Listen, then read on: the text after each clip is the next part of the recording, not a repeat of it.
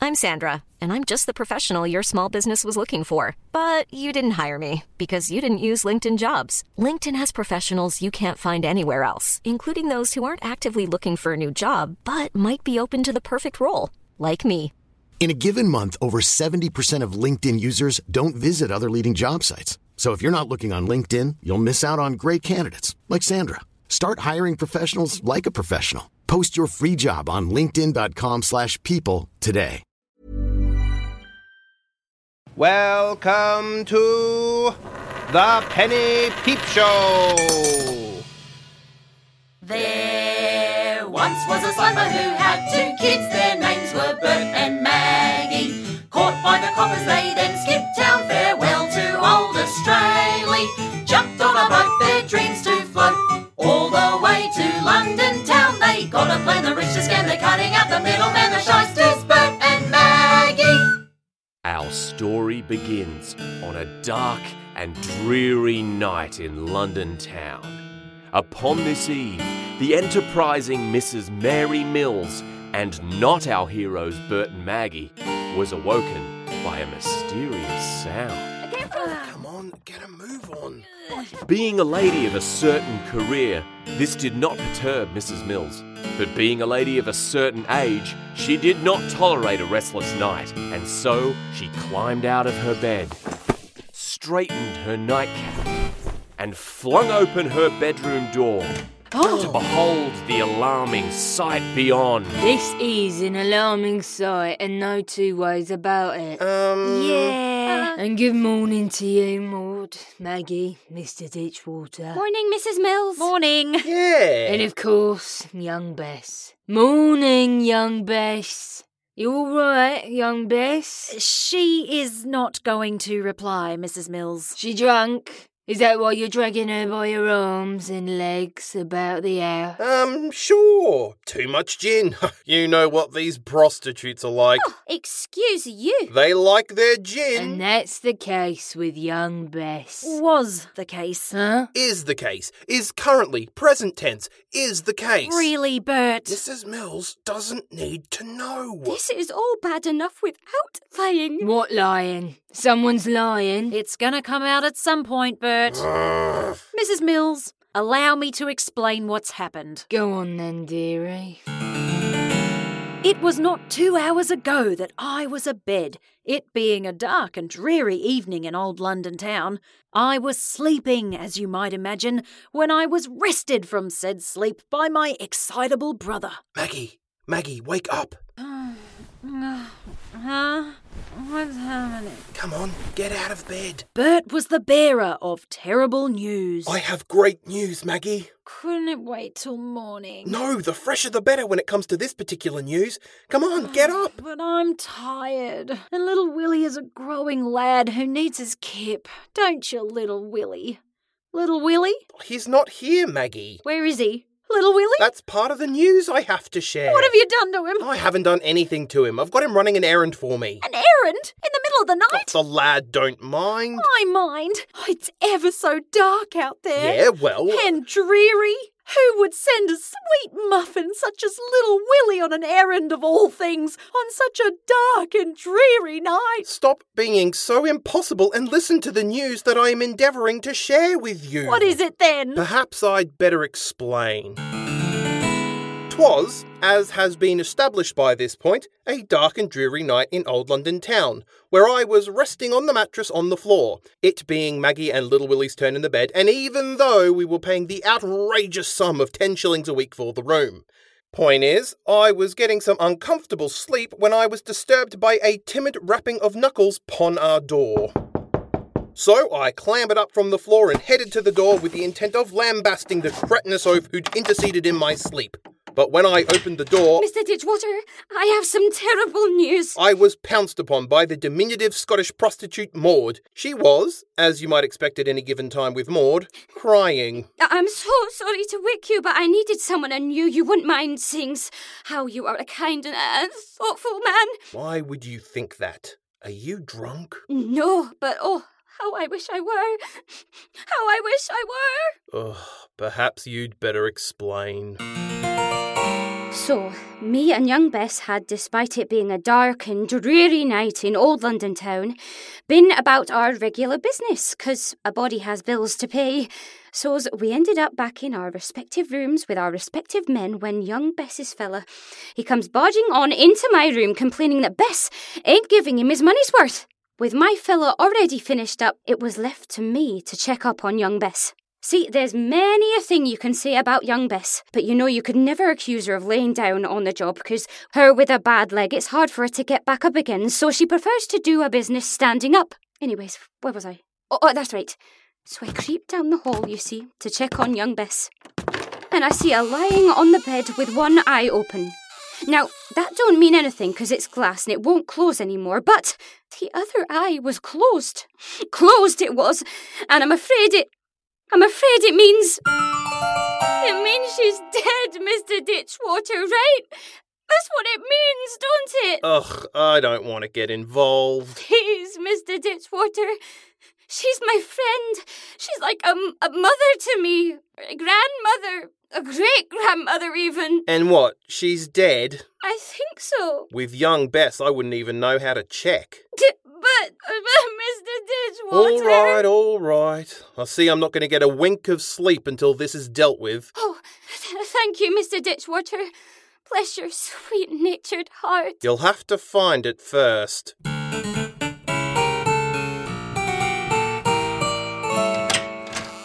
There she is, Mr. Ditchwater. I know. I can see her. Right where I left her. She hasn't moved at all. If she's dead, that's a good Oh, thing. please, Mr. Ditchwater, don't joke at a time like this. You said this is right where you left her. That's right. Then why is there a wall mirror lying on her face? Because someone once told me that if you hold a mirror up to someone and if it fogged up, it meant they was breathing. So that's what I did. And you left it on top of her. I panicked. Oh, I panicked, sir. I am not afraid to admit that. So, did the mirror fog up? I panicked. All right, all right. Let's take a sticky at her. Oh, What now? Well, aren't you just a bit scared? No, No, no. but it's a dead body. I've buried more than a few. Besides, she's your friend. Let's get on with it. Let's get this mirror out of the way.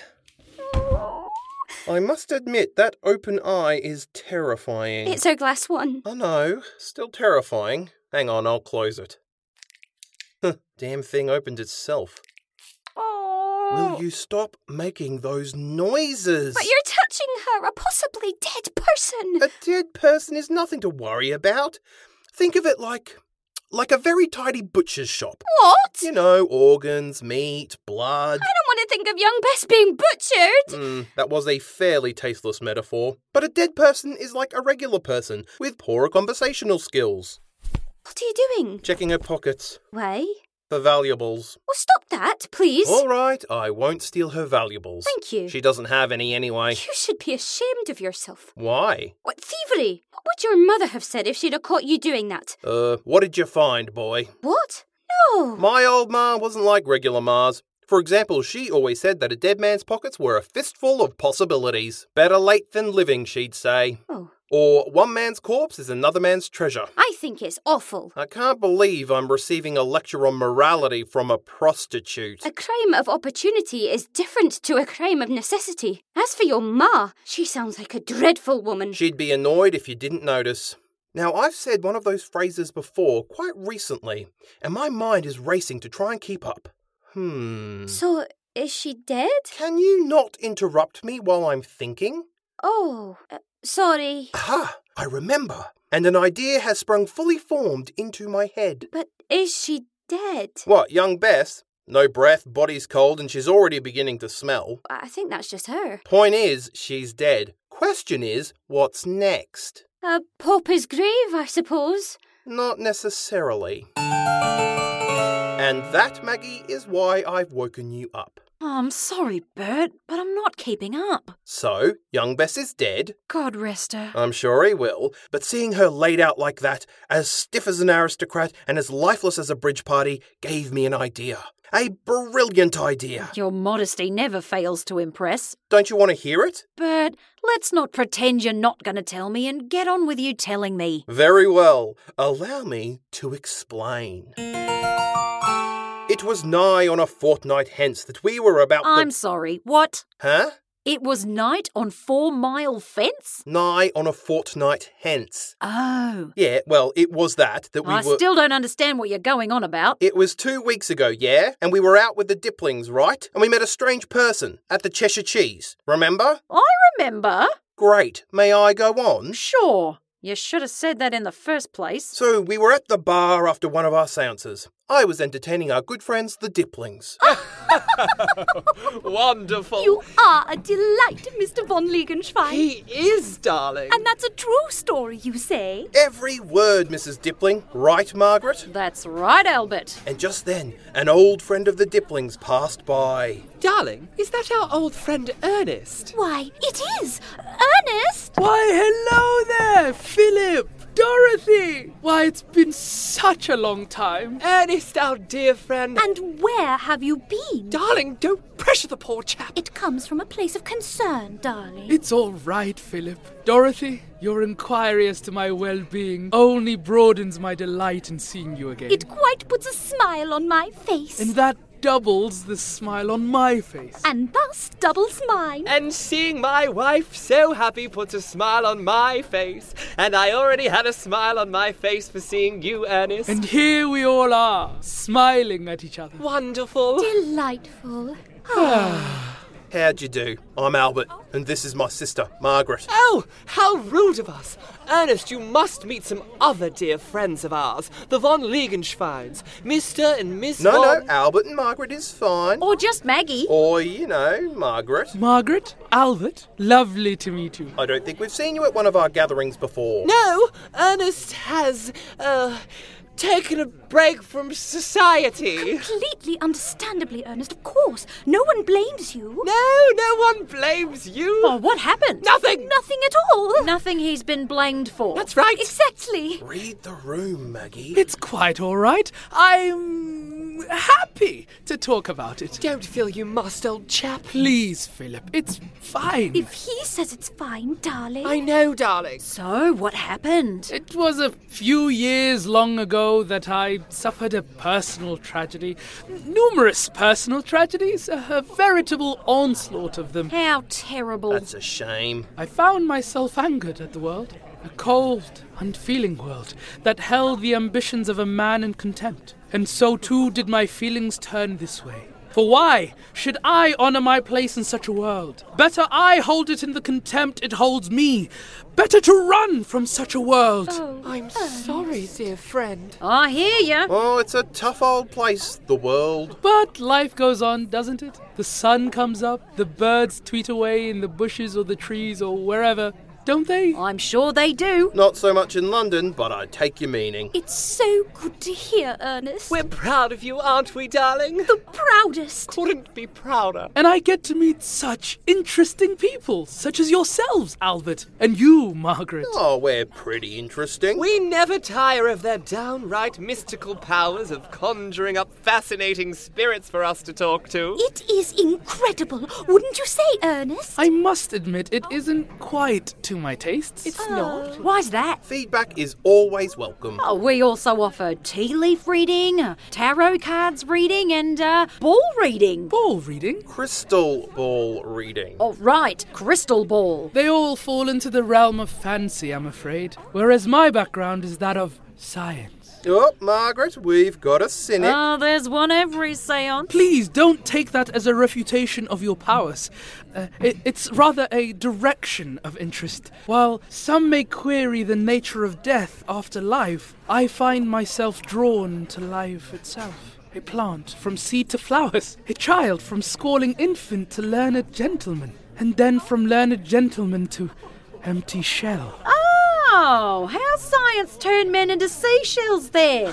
I, Uh, I meant shell as in husk. When when a man dies. That's where we come in. That's where you come in for the soul, but what of the body? What happens to a man's body when he dies? Oh. Uh, well, it goes stiff after a couple of hours, and then it goes grey. Uh, Oh, My. Don't listen, darling. And then it gets really smelly. Maggie? And if you wait long enough, the flies. Margaret, don't let's worry our guests with the details of such things. But such details fascinate me. For yes, the flesh decomposes, but why does it do so? Because he is dead. So he has changed from living to dead. But what is that change? What has changed? Depends how he died. Yes, yes! How? How has it come about? For if we knew the how, perhaps we could bring about the reverse. Perhaps we could bring about life after death. it is that which fascinates me, fills me with ambition to give them life after the living is done. It is for that reason I cannot embrace discussions with the dead. I thought it might be because your family was murdered. Darling! What, darling? That's not very discreet of your darling. I'm sorry, darling.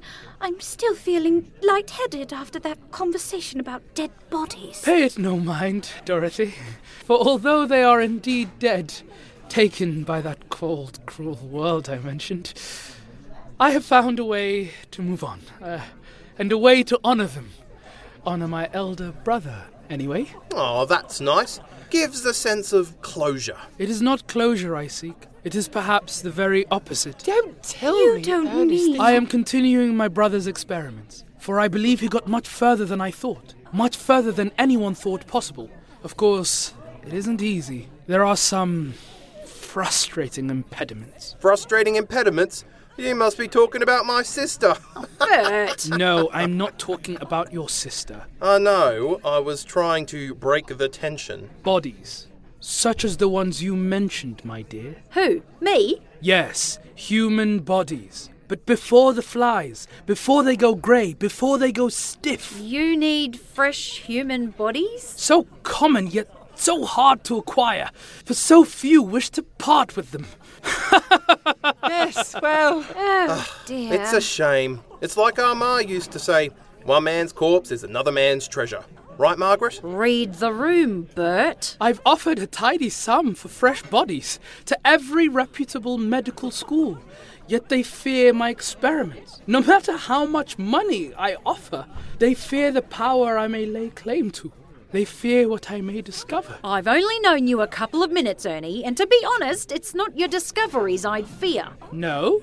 No, it's you. Maybe if you got out a bit more, hung out with a few living bodies. I quite agree, Ernest. Perhaps let us take you to a function or two. We'll have you chipper and cheerful in no time. Maybe next week, Margaret. You could do the crystal ball or the tea leaves, something that focuses on the living. Good idea, Dorothy. What do you reckon, Albert? How much money did you say you offered? Bert, no. You don't know what I'm proposing yet. Someone offered you money for dead bodies. I'm surprised you've not gone around bopping people on the head for the coin. Wait, you didn't murder young Bess, did you? I'm not a murderer, Maggie.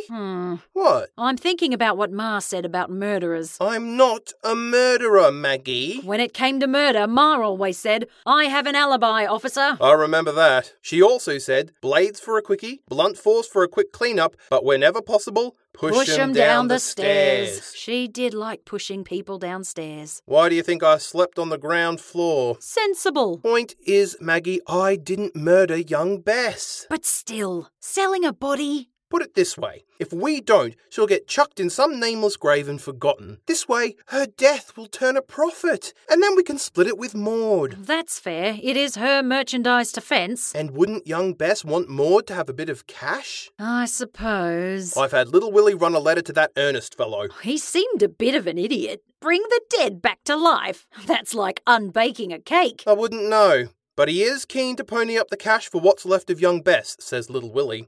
It won't be long until Ernest is along with a cart, and then we hand him young Bess. He hands us the cash, and everyone is a winner. Except young Bess? She was an elderly prostitute. In these days, that may not be winning, but it is a bloody miracle. Come on, get out of bed. And that, Mrs. Mills, is why Bert, Maud, and myself are carrying young Bess Oh, down the corridor in the middle of this dark and dreary night. I see.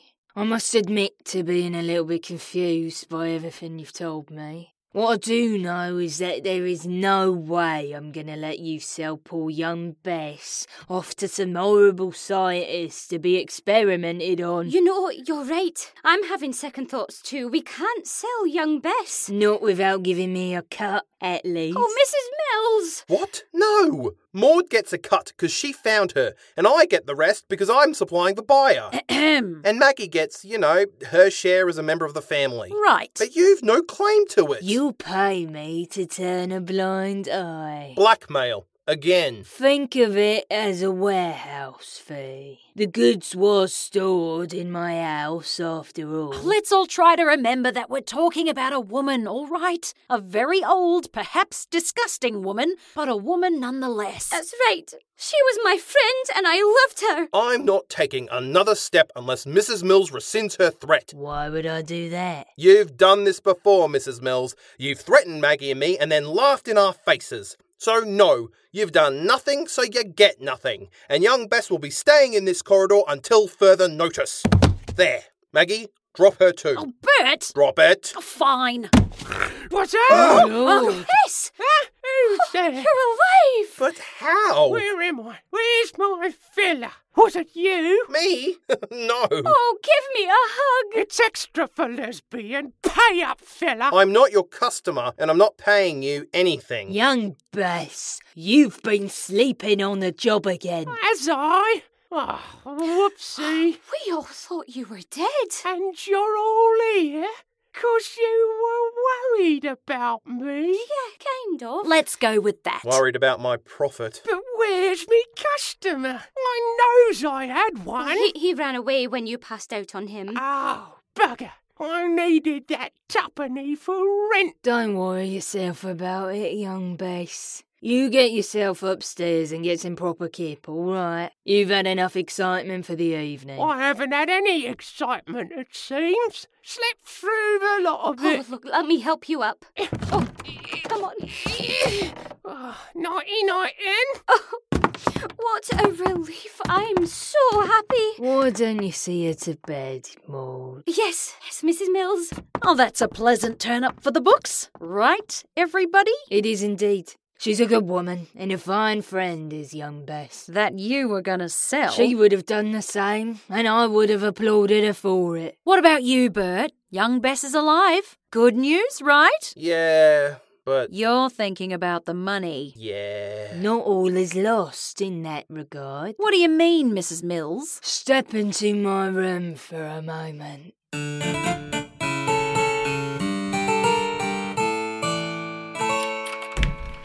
Oh, what the hell? Who is that? Some man who died on top of me. What? I pulled a trick to keep myself busy more than anything. And when we was getting started, he clutches at his heart, goes cross-eyed and topples off the bed. So you stuffed him in the wardrobe? As you can see, How old is this body? a lady never tells. That's disgusting. I've been busy. Oh, that's that's horrible. It happens more often than you think. And this sort of chap, he won't be missed. And if he was, he would have never been found here anyway. What do you Well, mean? it's not something you tell your wife, is it? Nipping out to the old knocking shop, love, see you in the morning. So when this happens, I'll get a couple of the girls to help me take him down to the Thames. Oh my god. Give the mudlarks a thrill, you know. Oh my god. But if you've got a more direct route to direct profit, then... You uh, want a share. I've got the merchandise. I've got the buyer. Split it twosies. Deal. May I remind you, this is a poor dead chap we're talking about.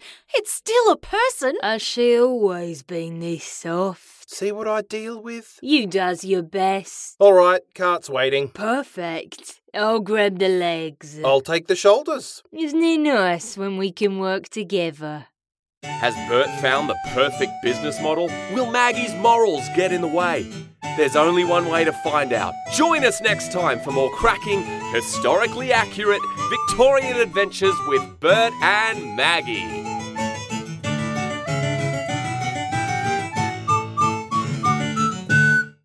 Bert and Maggie featured the voices of Kieran Davey as Bert. Jacqueline Azorio as Maggie, Danny Payne as Maud, Catherine Thorncombe as Mrs. Mary Mills, Rhiannon Marshall as Mrs. Dorothy Dippling, Ethan Dean as Mr. Philip Dippling, Minyahil Kiplagurgis as Ernest, and Matt Graham as Young Bess and the narrator. music composed and performed by Matthew Samer, words by Kieran Davey.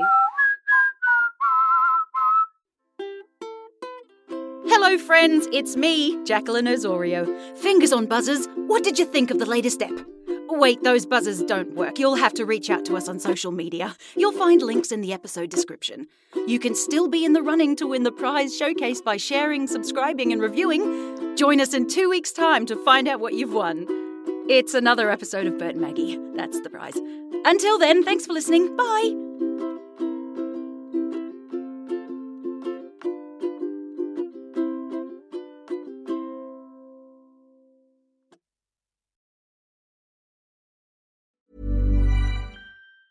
Planning for your next trip? Elevate your travel style with Quince. Quince has all the jet setting essentials you'll want for your next getaway, like European linen, premium luggage options, buttery soft Italian leather bags, and so much more. And is all priced at 50 to 80% less than similar brands. Plus, Quince only works with factories that use safe and ethical manufacturing practices. Pack your bags with high-quality essentials you'll be wearing for vacations to come with Quince. Go to quince.com/pack for free shipping and 365-day returns.